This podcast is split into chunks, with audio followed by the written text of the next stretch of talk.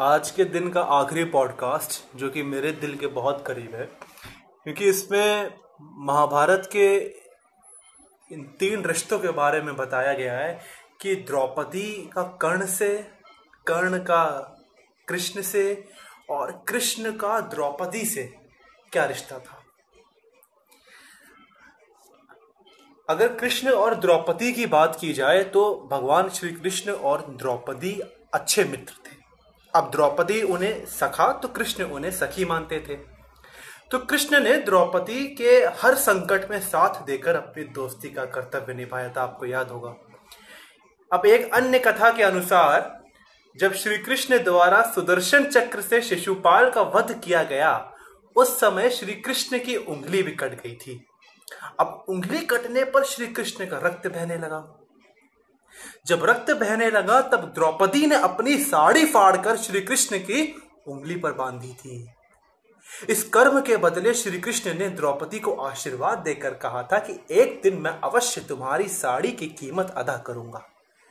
अब इन कर्मों की वजह से श्री कृष्ण ने द्रौपदी के चीरहरण के समय उनकी साड़ी को इस पुण्य के बदले ब्याज सहित इतना बढ़ाकर लौटा दिया और उनकी लाज बचा ली।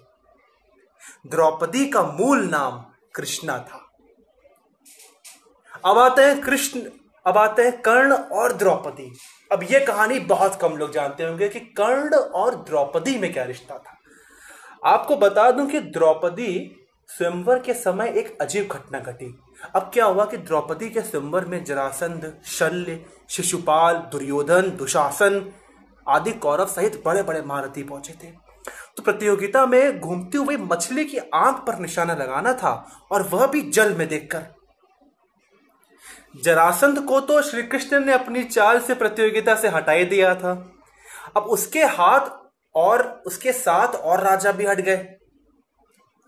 तब कौरवों को सबसे पहले प्रतियोगिता में आमंत्रित किया गया। सभी निशान चूक गए। अब कौरवों के असफल होने पर दुर्योधन के परम मित्र कर्ण ने मछली को निशाना बनाने के लिए धनुष उठाया। अब किंतु उन्हें देखकर द्रौपदी बोल उठी, यह सूत पुत्र है, इसलिए मैं इसका वर्ण नहीं कर सकती। अब द्रौपदी के वचनों को सुनकर कर्ण ने लज्जित होकर धनुष बाण रख दिया।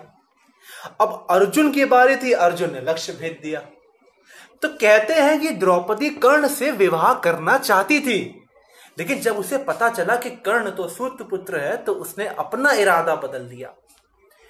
यह भी कहा जाता है कि द्रुपद और कर्ण आदि के दबाव में आकर उसने इरादा बदलकर भरी सभा में कर्ण का अपमान किया, ताकि उससे हमेशा के लिए छुटकारा पाया जा सके। बाद में सभी के दबाव के चलते उसने पाँचों पांडवों को अपना पति मान लिया। कहते हैं कि बाद में जब द्रौपदी का चीरहरण हो रहा था तो कर्ण ने चुप रहकर द्रौपदी से अपने अपमान का बदला ले लिया था। अब बात यह बारी कर्ण और कृष्ण की। तो युद्ध में एक और कृष्ण थे तो दूसरी ओर कर्ण। अब कर्ण दुर्योधन के तो कृष्ण थे। कर्ण दुर्योधन के तो कृष्ण थे। अर्जुन के दोस्त थे। कर्ण दुर्योधन के तो कृष्ण अर्जुन के दोस्त थे। यदि युद्ध में कर्ण को असहाय स्थिति में देखकर नहीं मारा जाता तो यह सच है कि अर्जुन की क्षमता नहीं थी कि वो कर्ण को मार देते। ये बात श्री कृष्ण ने अर्जुन से भी कही थी कि तुमसे ज़्यादा बलशाली सामने कर्ण खड़ा है। कृष्ण की नीति के तहत ही कर्ण का विवाह द्रौपदी से होने से रोक दिया गया।